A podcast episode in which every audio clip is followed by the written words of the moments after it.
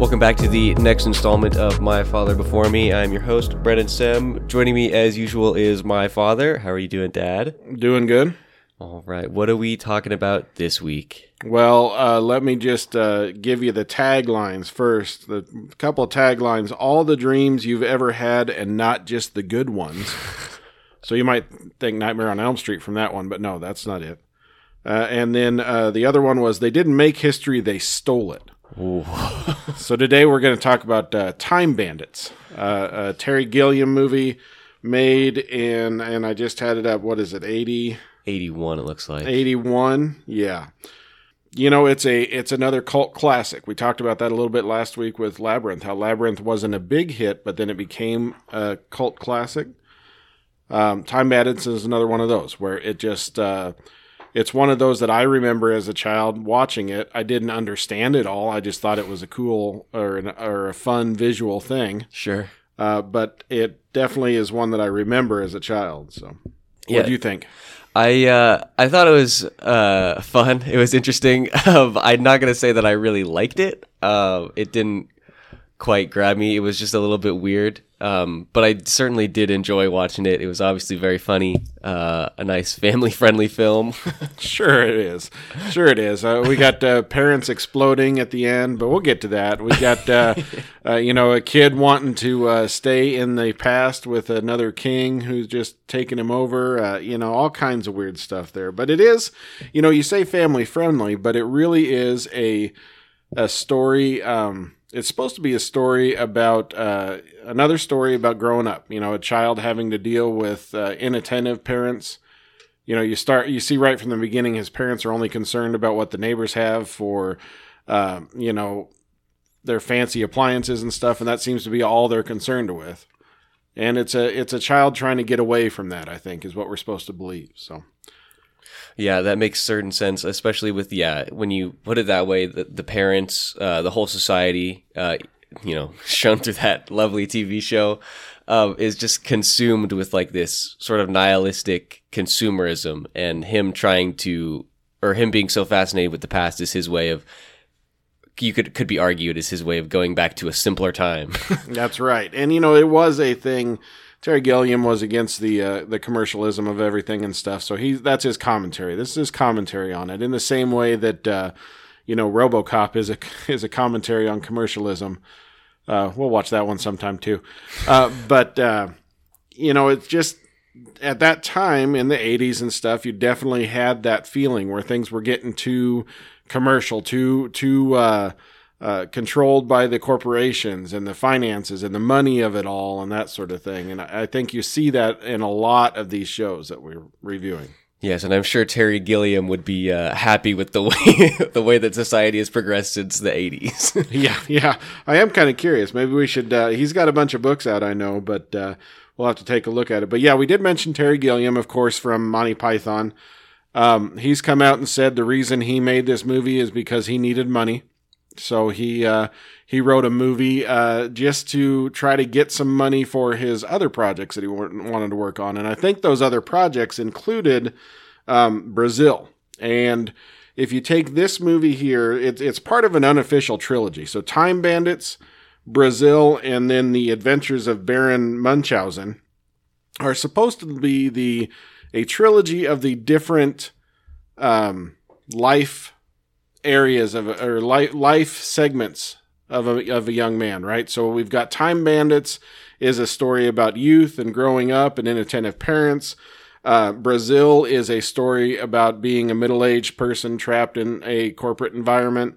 And then Baron von Munchausen, The Adventures of Baron von Munchausen, or whatever it is, is uh, uh, maybe there's no von in it. Now I got to remember, but there is a uh, uh, a story about you know an elderly man trying to uh, have his adventures and stuff. So, so I, I do think at some point we need to do a review because I just recently, after watching Time Bandits, I had never watched Brazil, and I don't remember Baron von Munchausen. No, Baron Munchausen. Uh, I don't know where I'm getting the von from. It sounds like it should be a Vaughn in there. There definitely I, I should be. see that. So I think that at some point we need to do a review. It's not necessarily uh, me introducing you to something I watched as a child. It's us taking this a little bit further. But it is, I am kind of curious about it and, and curious on your take of well, like I said, I just recently watched Brazil, so curious on your take of that movie as well. But but yeah, that's what he was going for. Is it's Terry Gilliam trying to build this this storyline or, or trying to make commentary on different ages of your life. So yeah, and I could. It's definitely very. Um, how do how do I describe this? You could tell that uh, he's very deliberate in the way that uh, he wanted to portray like the certain the aspects of the consumerism, and then later on when we get into like the supreme being and the evil genius, you know, the way that he differentiates those two, and uh, uses them as an analog for like the the way the society is currently running. Now, the other ones, um, Brazil, and I guess you, you said you haven't seen Baron Munchausen, but Brazil is that another? Is, is it like a step further in this sort of his take on consumerism, or is it more of like a separate? Well, Brazil, and you know, I'm sure we'll talk about it quite a bit more sometime because I think um, um, Brazil is is Terry Gilliam's take on 1984. You know, the George Orwell story, uh, and it kind of is, um, you know, that dystopian future where some kind of corporate America or Big Brother is kind of controlling everything, and he's a cog in the wheel and stuff, and, and he wants to break free. You know, spoiler alert. That's what these stories are always about, right? Right. Uh, and of course, it goes lots of uh, fun places, and and you can guess from you know the um, the set design and all the all the stuff that we see in this movie how that is a big aspect of Brazil as well.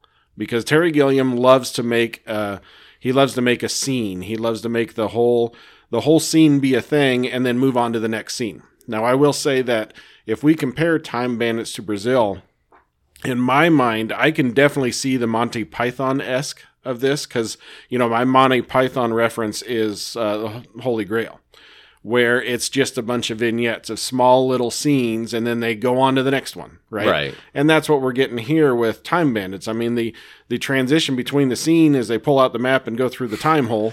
You know, in uh, Monty Python, the transition is they flip open that book and have the little comment commentary and stuff. Right. But you know, it, it is a it's a Saturday Night Live. It's a skit. It's a it's a bunch of scenes and stuff. I think that Brazil goes away from that in a way because it is it does feel more like a story. You know, there's obviously with all of these movies you see the the background. There's always something going in the background that's supposed to you know be some kind of commentary on something you know some some some sort of social commentary. Um, but he definitely moved away from that vignette thing that i notice in this one on to the next one. And part of that may also be that his goal was to make this you know, a, a family friendly type of thing. I believe I heard that that was the case. So he wanted to make this a a film that you know young people could enjoy. Um, it worked. I enjoyed it.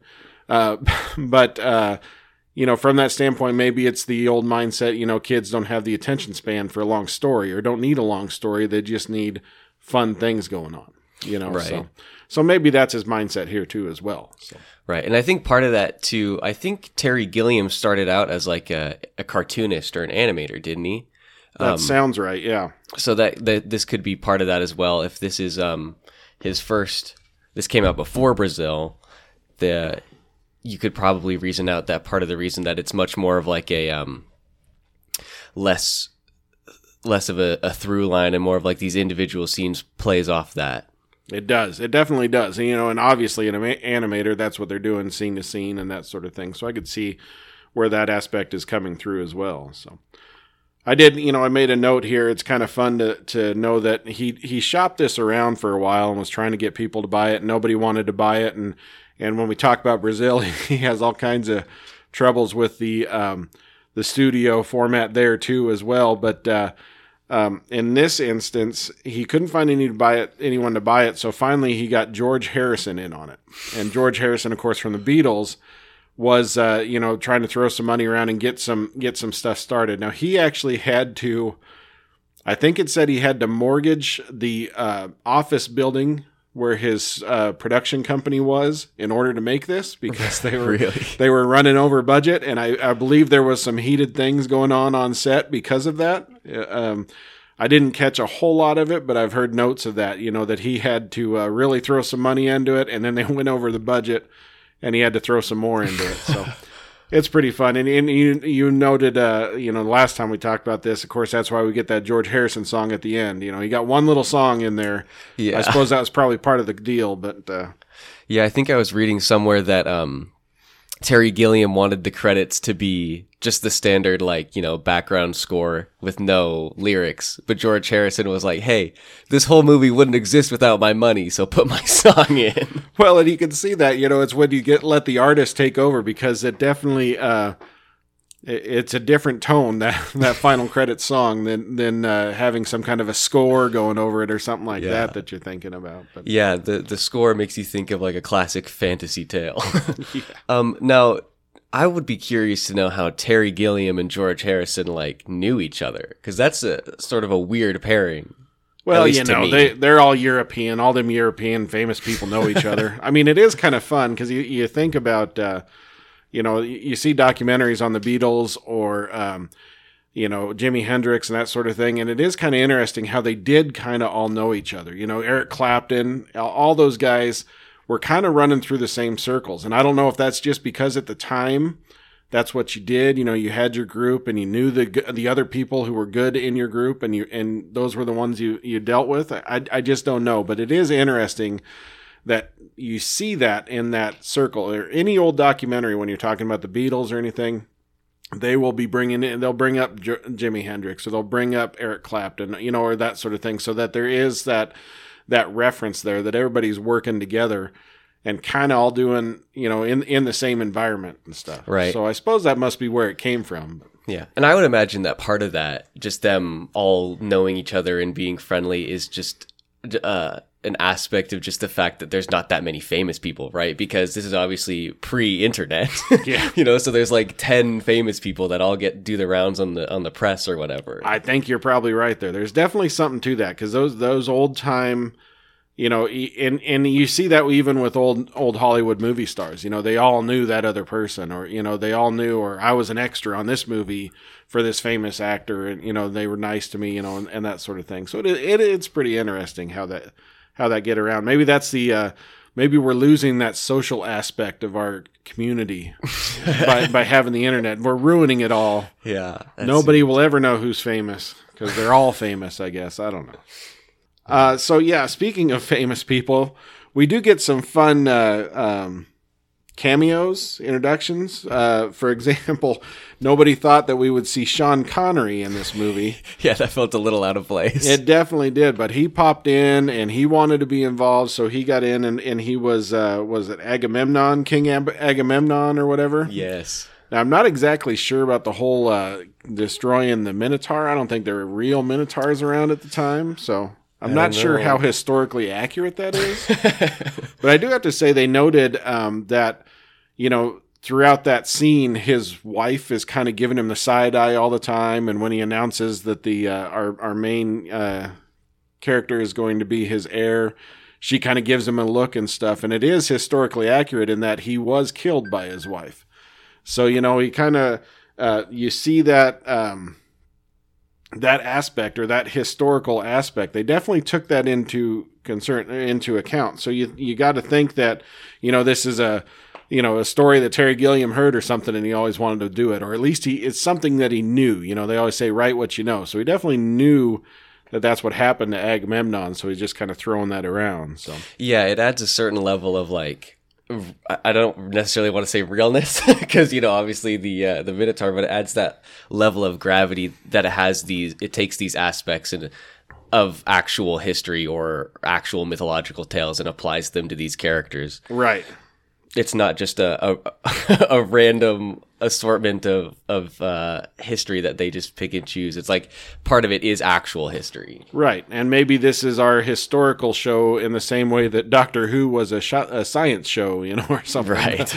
that sort of thing. But uh, yeah, it uh, it is kind of fun when they do that, and of course they try to they they start out with, and and I I I made a list of the places they visit here. I mean, they started out in Italy during the Battle of Castiglione with. Uh, um, Napoleon. Napoleon, who uh, was obviously played by Bilbo, the Yes, Hobbit. Ian Holm, So- what a guy. So that was pretty cool. And and you know, a, a little side note, Ian Holm's in uh, um, Brazil too, and he's he's got a he's definitely got a different look to him. But uh, uh, but yeah, it that was pretty fun. Of course, the best part about that is every little comment about size or something is interesting, and of course, the ones that.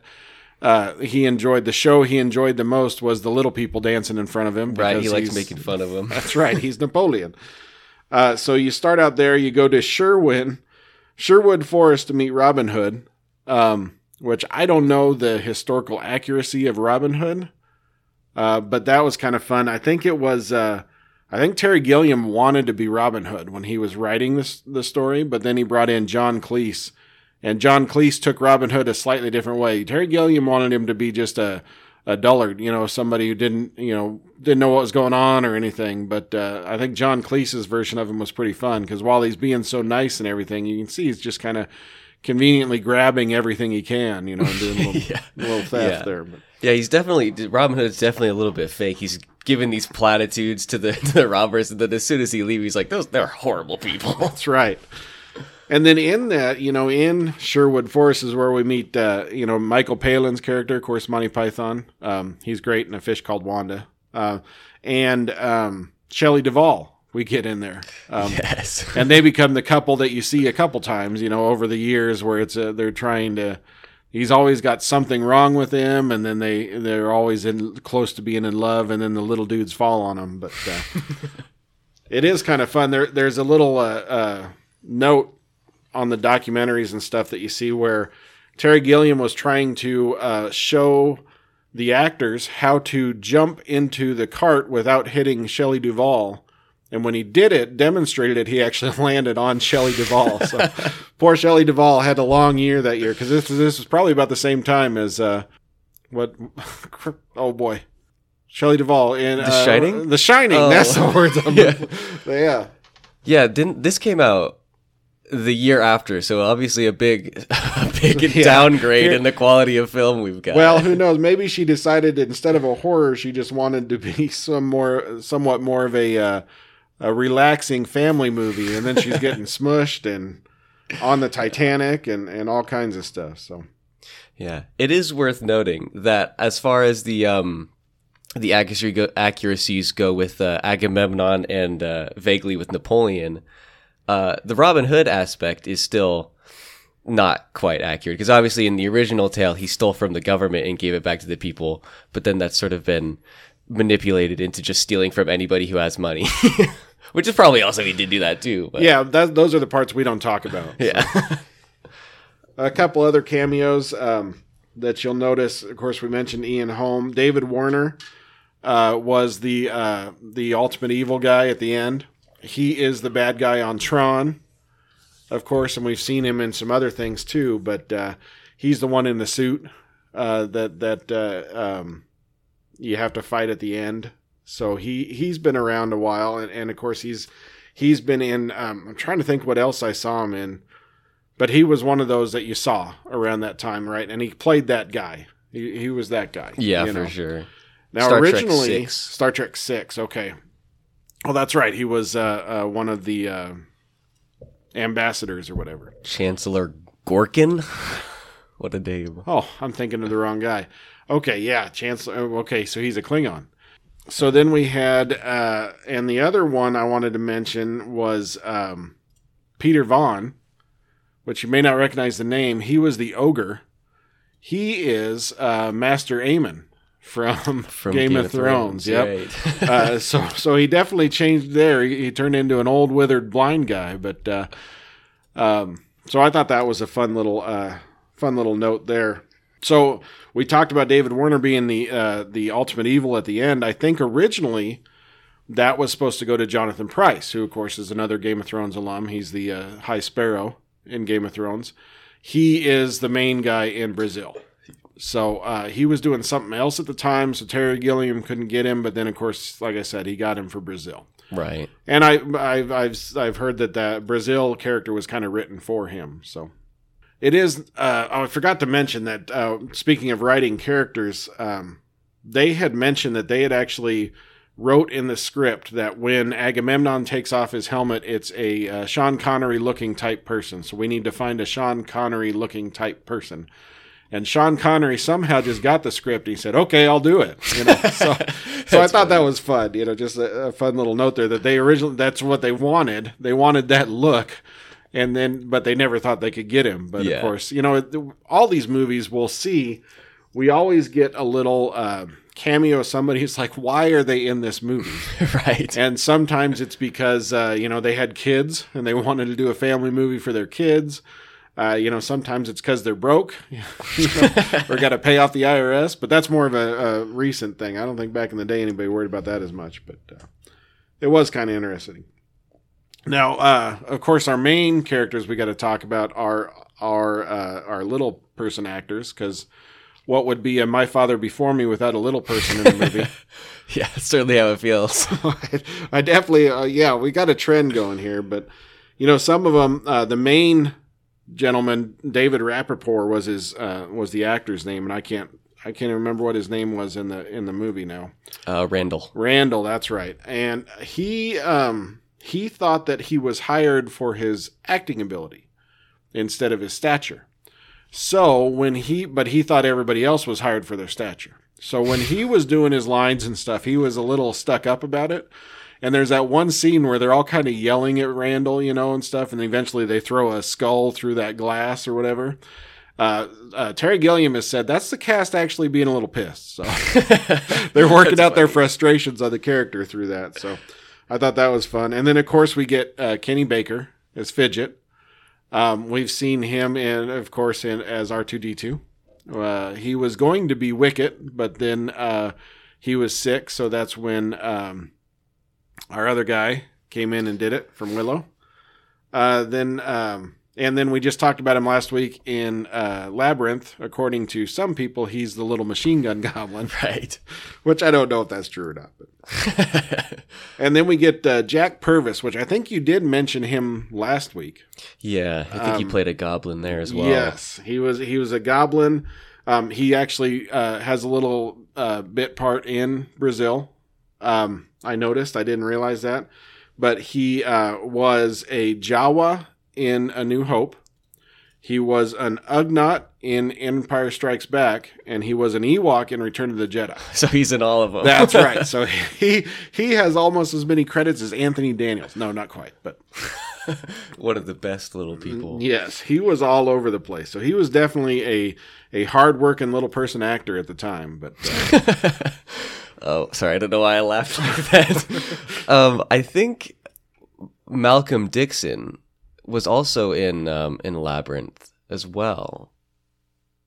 okay, He's another one of the one of the uh, bandits we've got here. I think I remember seeing that name when we did the Labyrinth one. Oh yeah, here we go. He's in the Goblin Corps. I found it. well, and as we talked about, uh, you know, Labyrinth was uh, was it Terry Jones, who's another um, Monty Python alum, right? So there is definitely some. Uh, he he was a writer, right?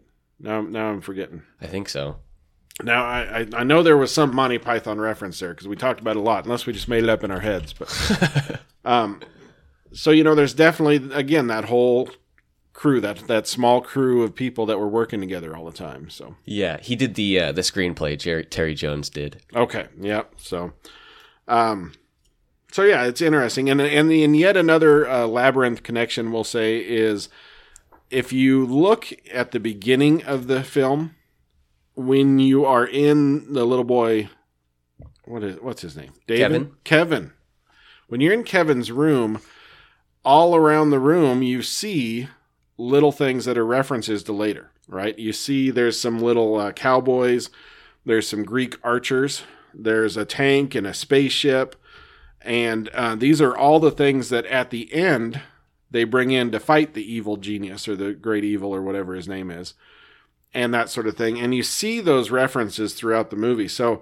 you know um, there is um, in the evil genius's fortress if you're looking close some of the set design is actually there are giant blocks that are shaped like legos.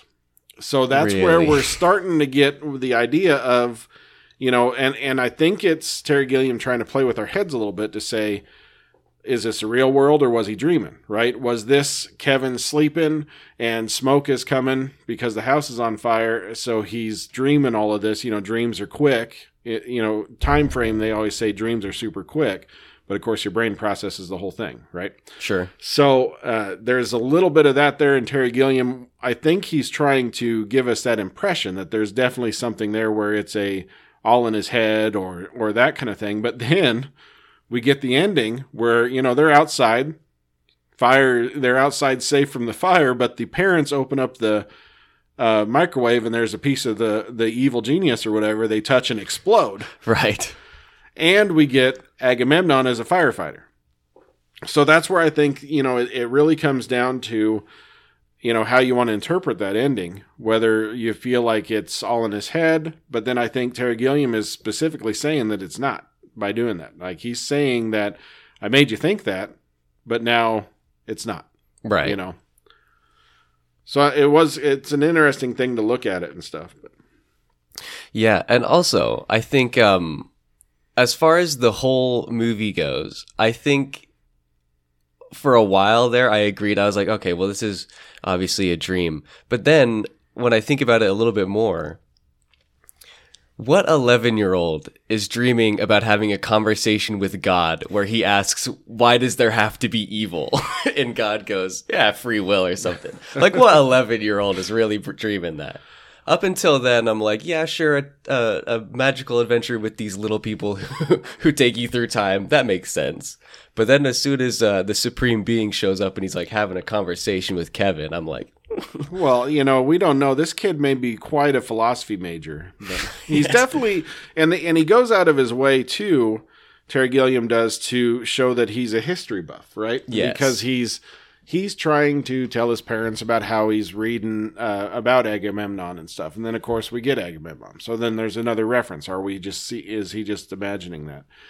Um, but Agamemnon is his ideal person in that way and because he's reading it in a book and he's following it around and so so he's definitely supposed to be a uh, you know book smart kind of kid and you can see why the first thing he does once he sees agamemnon is he's like i'll just stay here i don't want to be with my parents anymore you can you know i'll be your son right. and that kind of thing so Yeah, and you could interpret it as though if if this is a dream he's having, then it makes sense that he would be searching for that fa- father figure because obviously his parents are so distant and don't necessarily seem to care about him.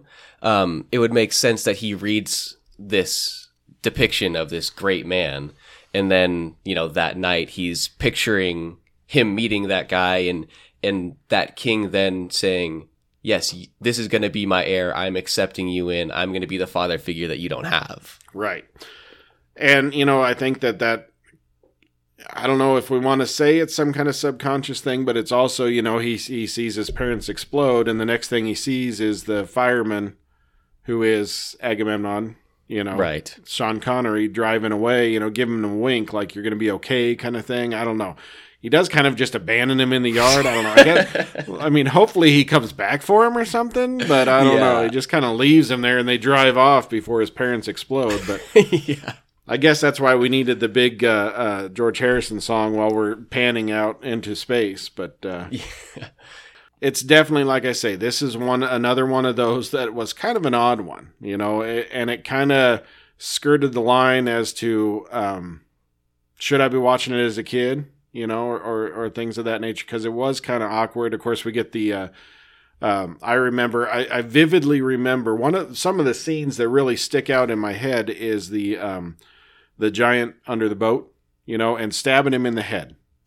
Yeah. For some reason, as a kid, I remember that sticking with me, where they they had to shoot that stuff into his head to put him to sleep and stuff. So, yeah, that was that was ridiculous. and that was again. So there, you can definitely see the whole point of that scene was it was um, envisioned from uh, Terry Gilliam said he saw, and I can't remember the artist's name, but he actually saw an artist who had a depiction of a giant with a boat as a head, and he thought, okay, I'll, I like that visualization, so I'm going to do that, you know, and stuff. And I think that you can, um, and and I'm not aware of the reference, or I didn't notice it, but I believe the um, the people that he steps on in that uh, little house are actually supposed to be a direct reference, I believe, to Life of Brian. I think it's um or am I thinking the other one. else? Oh, what's it called? The meaning of life. The meaning of life. think that's the okay. one yeah. is. So there, there's definitely was some kind of reference there where he's trying to do a little callback and and, and that sort of thing because it's the direct characters or something. I don't know. yeah, that um, that was, I guess, I guess that that's another sort of um point to make about it being you know in his imagination is that isn't that area called like the time of legend or something because that's where they meet the uh, the ogre and Right. obviously giants that walk around in the ocean aren't exactly historically accurate as far as we know. well, we don't know. Maybe they're hidden, but uh, yeah, but that's definitely where we're definitely moving out of reality. If you want to say that everything up to that was rea- reality, that's definitely moving away from it. And you know, it, it's specific. They specifically say at some point that um, uh, the the great evil or whatever is saying something about uh, let's pull them into this whatever. You're you're right. Whatever this dimension was, we'll pull them in there. So I mean, at that point, you know that the it's some kind of magic pulling them into this fanciful world or something. But uh, yeah, I mean, at that point, you start getting the real uh, fancy visualizations too. I mean, that that maze was pretty cool, Hmm. and that's something I remember as a kid seeing the little guys running along the maze. Um, you know, but again, that was somewhat of a uh, they're they're wearing their fancy suits from the uh, Titanic, I believe, right? Uh, so they're looking pretty fancy, and they're running after some kind of a, a, a enticement. I can't even remember what it was now. It's it's been a couple weeks, but you know they're chasing after something, and Kevin's trying to tell them to stop. You know, but it does come down to again, this is the traditional uh, children's show in that the child is the smartest one there. Right. Right. He's the one who knows everything. He's the one who has the right ideas. You see that a lot in those um, those kids movies of the age where they're just making the kid be the uh, the protagonist, the main person, the one who can do it right, and all parents are stupid, and all adults are uh, mean and ignore you, right? Right. and that kind of thing. So you definitely see where that's a, there's an inkling of that there, but.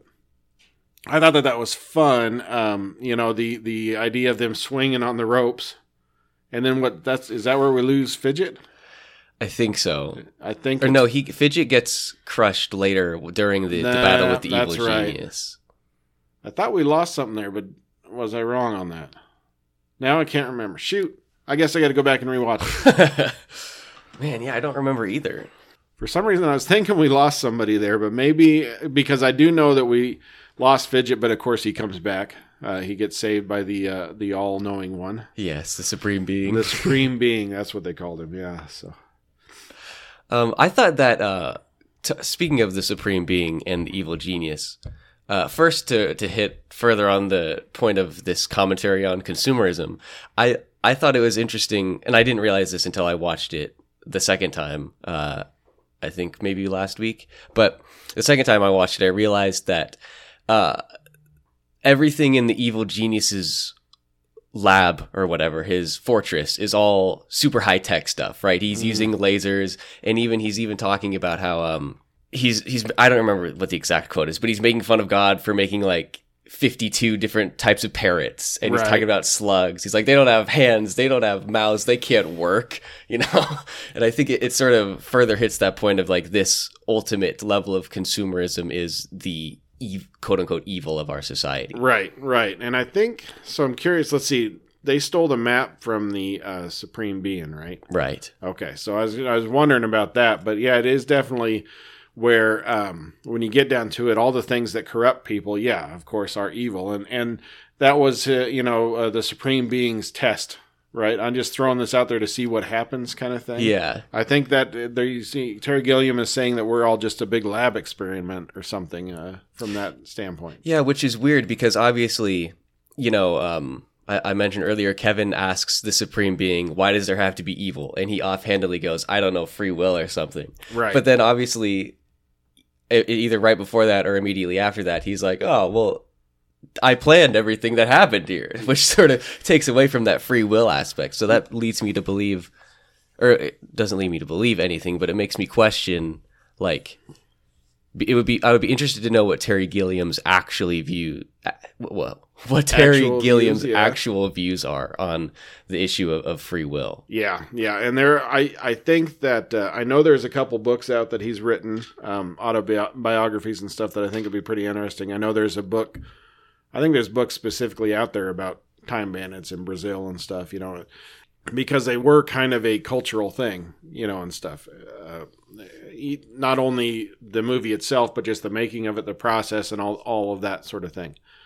Um, but yeah, it is a, it's definitely a commentary and you see that a lot. Um, I felt like the commentary might have been a little heavy-handed, especially with the parents. Um, but again, this is a kid's point of view where all parents are stupid, so maybe Right. that's what he's doing there as well. But Yeah, y- that's a good point. Is that you would assume, being you know a regular person, that his parents are at least showing him some level of affection.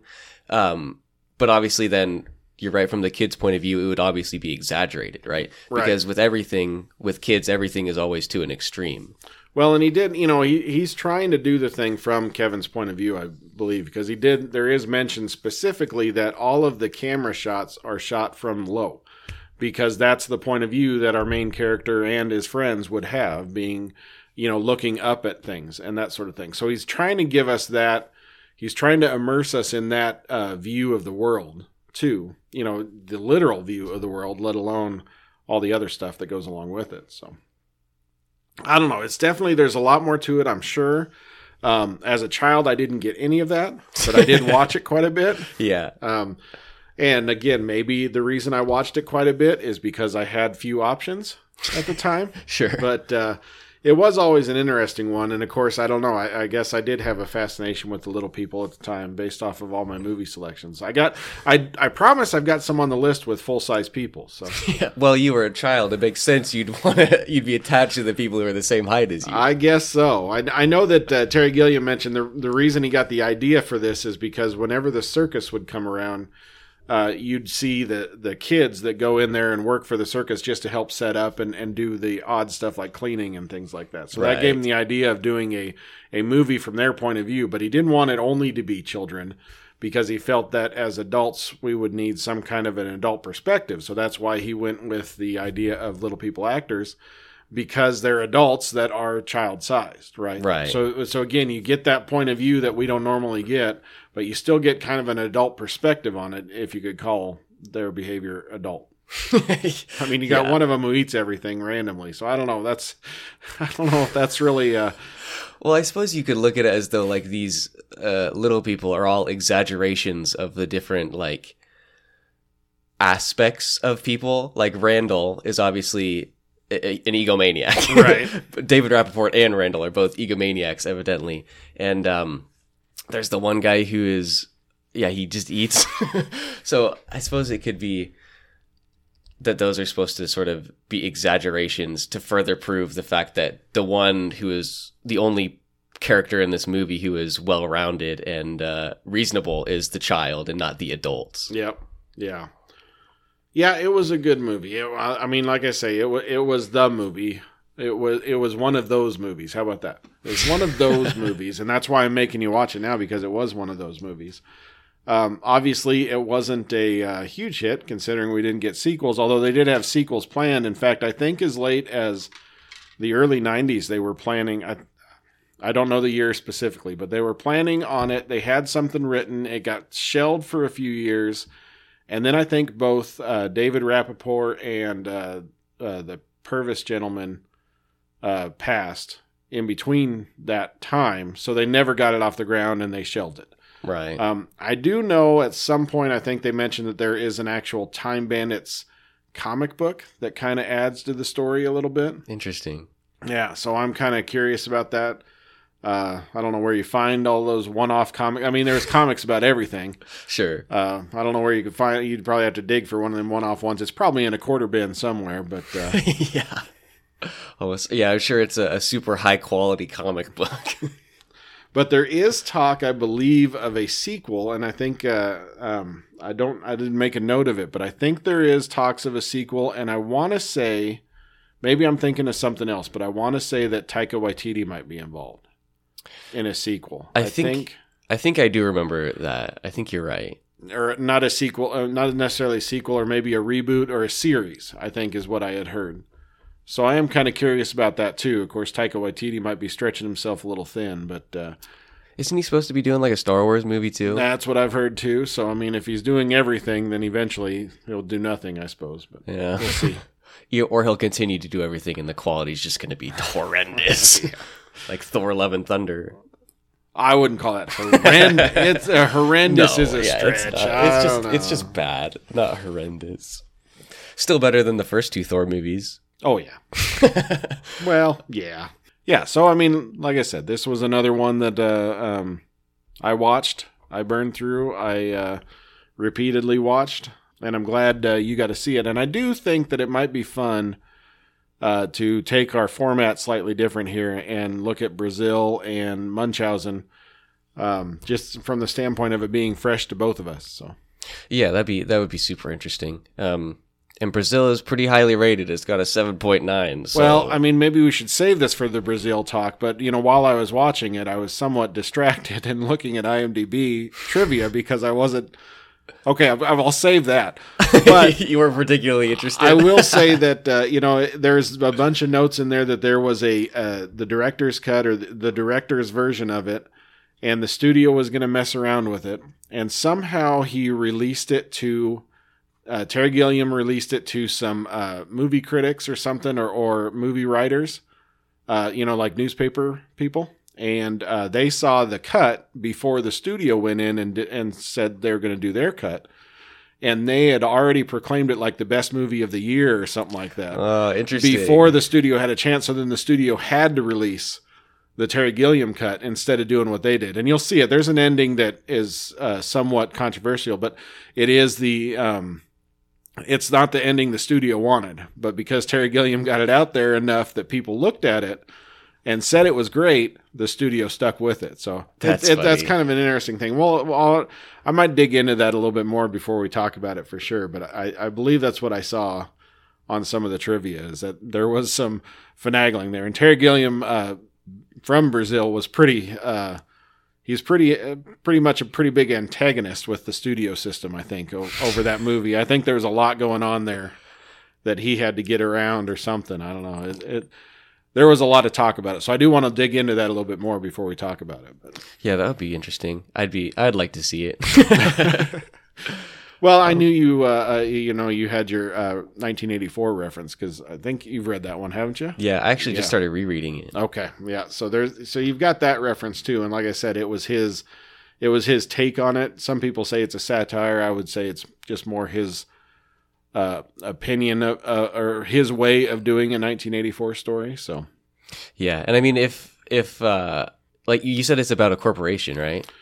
Yeah, I mean it's that kind of thing where it, everything's corporate, and you know there there's paperwork's for everything, you know that kind of thing. It's not necessarily commercialism. It's more of uh, everything's a corporate environment where okay, submit a form and do it, you know, and, and the whole world is run that way, that kind of thing. So, Right. Interesting. so it's definitely a commentary on that, not necessarily commercialism though, as much as. Although I guess there's some in there too. Yeah, maybe there's a little bit of that too. Well, I don't know. I'm, I'll be interested in getting your take. sometimes. Hmm. Commercialism, but with the added more. Well, if this is commercialism from like the standpoint of or the viewpoint of the consumer itself, then maybe Brazil is commercialism from the standpoint of just the corporation. In a way, yeah. I mean, it's definitely because he's a corporate man, you know, and stuff. Which I think it's one of those things. You know, it's 1984. Everyone was, you know, Right. or something like that. You either were or you were a, a worker, right? So, I don't know. It's it's an interesting show. I'll, I'll be curious to see what you think about it. So, Yeah. But um, any final thoughts for Time Bandits? I don't think so. I'd still recommend everybody go see it, even though it's definitely a different movie than what you see nowadays. But yeah, I think it's it's probably worth the what hour forty five, yeah, hour it- hour fifty. it's it's worth the watch. It's worth the watch just to see, uh, well, to to see what I had. No. but it and like I say, it's worth the watch because it is a cult classic, and a lot of times it's fun to watch those cult classics to see why it is. You know what what really draws people to this movie now. I mean, I know um, some of the podcasts I listen to um, that uh, Scott Johnson I tell you about uh, the morning stream and stuff. Good podcast, I recommend it. He mentions that Time Bandits is one of his favorite movies, but it's just that dystopian, that that odd future kind of thing that that is really interesting to him. So, but I don't know. I'm, yeah, yeah, it's definitely a, a movie I would recommend. How about you? You, I don't, you gave it an okay, I think, right? I think so. I think I give it okay. Um, what were the other ones? Trash, Let's see. We okay, or had okay, work? could be better. Could be better. Yeah, I think it's better. This is better, a little higher than could be better. Okay. but I don't know if it's really like okay, like, considering I thought Labyrinth was okay. Well, we'll find out when they when Taika Waititi does a series if it could be better or not. How about that? yeah, sure. All right, but with that, we will uh, catch you in two weeks' time.